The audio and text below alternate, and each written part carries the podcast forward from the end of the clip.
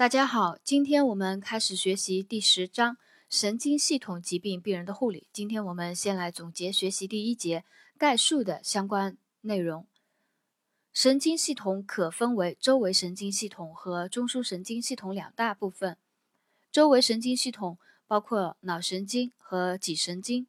脑神经有十二对，有口诀背诵：一嗅二视三动眼四滑五叉六外展七面八听九舌咽。第十是迷走神经，十一是副神经，十二是舌下神经。脊神经共有三十一对，其中颈段八对，胸段十二对，腰段五对，底段五对和尾神经一对。中枢神经系统则是由脑和脊髓组成，脑又分为大脑、健脑、脑干和小脑。呃，主要我们讲一下脑干和小脑的那个功能。脑干它由中脑、脑桥和延髓组成，与呼吸中枢、血管运动中枢、呕吐中枢、问题中枢等生命中枢相互关联。当脑干有严重损害，特别是延髓损害时，可导致呼吸、心跳骤停。啊，我讲这一点啊，就是告诉大家记住，可以导致呼吸、心跳骤停的是脑干损害。另外，小脑它是与运动的平衡和协调协调有关的啊，小脑是与运动的平衡协调有关。中枢系系统另外。呃，一个组成部分就是脊髓，脊髓损害以后，临床可以表现为运动障碍、感觉障碍和自主神经功能障碍。神经系统疾病病人常见症状有头痛、意识障碍、语言障碍、感觉障碍、运动障碍。啊，我们讲一下头痛，头痛它有偏头痛。颅内高压性头痛，还有一些颅外因素所致头痛，以及精神性头痛，我们也来了解一下偏头痛。典型的偏头痛在头痛之前，可有视物模糊等先兆症状，常常为一侧或双侧颞部的搏动性的头痛，可以反复发作，伴有恶心呕吐，经休息或服用止痛药以后可以缓解。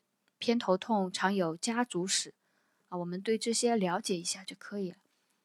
颅内高压性的头痛常为持续性头部的胀痛，阵发性加剧，伴有喷射性呕吐和视力障碍，这是颅内高压性头痛的一个特点。它常伴有喷射性呕吐和视力障碍。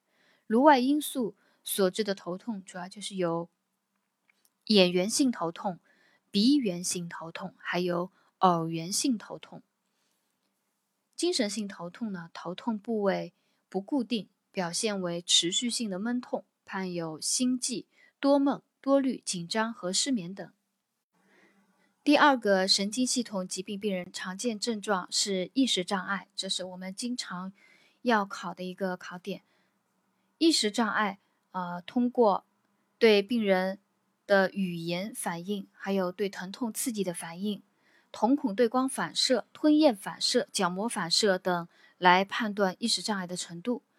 评估意识障碍的程度可以分为嗜睡、昏睡、浅昏迷和深昏迷。嗜睡是最轻的意识障碍，特点是病人能够被唤醒，醒后能够进行简单的交谈和配合检查。刺激停止以后，病人又入睡。啊，这是嗜睡最轻的意识障碍。第二个呢是昏睡，昏睡病人处于熟睡状态，要较重的痛觉或较响的语言刺激才可唤醒病人。病人醒后能够简单模糊的进行不完全应答，自发性的语言少。当停止刺激以后，病人立即进入熟睡状态。第三个是浅昏迷，第三种，病人意识丧失。对强烈刺激，比如说压迫眼眶，病人可出现痛苦的表情和躲避反应，没有语言应答，不能执行简单的命令。瞳孔对光反射、咳嗽反射、吞咽反射和角膜反射存在，生命体征无明显变化，这是浅昏迷它的一个特点啊。我再复述一遍：浅昏迷病人对强烈刺激可出现痛苦的表情和躲避反应，没有语言应答，不能执行简单的命令。病人的瞳孔对光反射、咳嗽反射、吞咽反射和角膜反射存在，生命体征无明显变化。最严重的意识障碍呢是深昏迷，第四种深昏迷，病人对任何刺激均无反应，各种反射消失，常伴有生命体征的改变。啊，这是四种不同程度的意识障碍：嗜睡、昏睡、浅昏迷和深昏迷。啊，我们经常要考的，必须要掌握的。第三种神经系统疾病病人常见症状是语言障碍。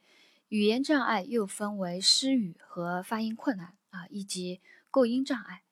呃，分失语和发音困难。病人说话、听话、阅读和书写能力丧失或者残缺，称之为失语。构音障碍呢，常常是由于发音肌肉的无力、瘫痪或肌张力异常、运动不协调等引起发声、发音、共鸣、韵律、吐字不清等异常，称之为构音障碍。啊，我们对失语和构音障碍来了解一下。失语呢，又分运动性失语、感觉性失语和失写、失读以及命名性失语。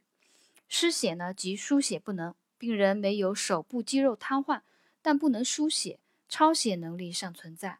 失读啊，读读书的读啊，失读，病人不失明，但对视觉性的符号的认知能力丧失。因而不能识别词句和图画，失读和失写常同时存在。病人既不能阅读，又不能书写。命名性失语是指病人称呼物体名称的能力丧失，但能够表达如何使用该种物件。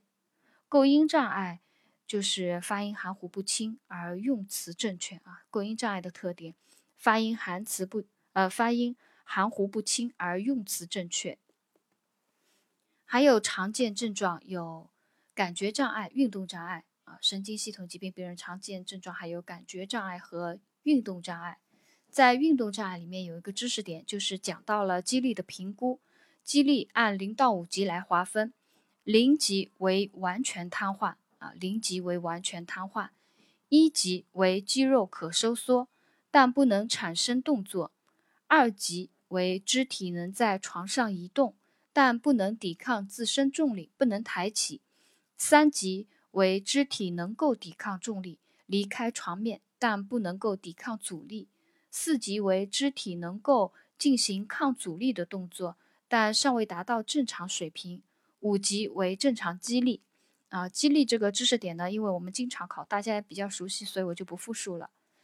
另外，在进行运动障碍评估时，还要。评估瘫痪的部位，根据不同部位瘫痪，它的分为不同的类型啊，分单瘫、偏瘫、交叉性瘫痪、截瘫和局限性瘫痪。我们也来了解一下。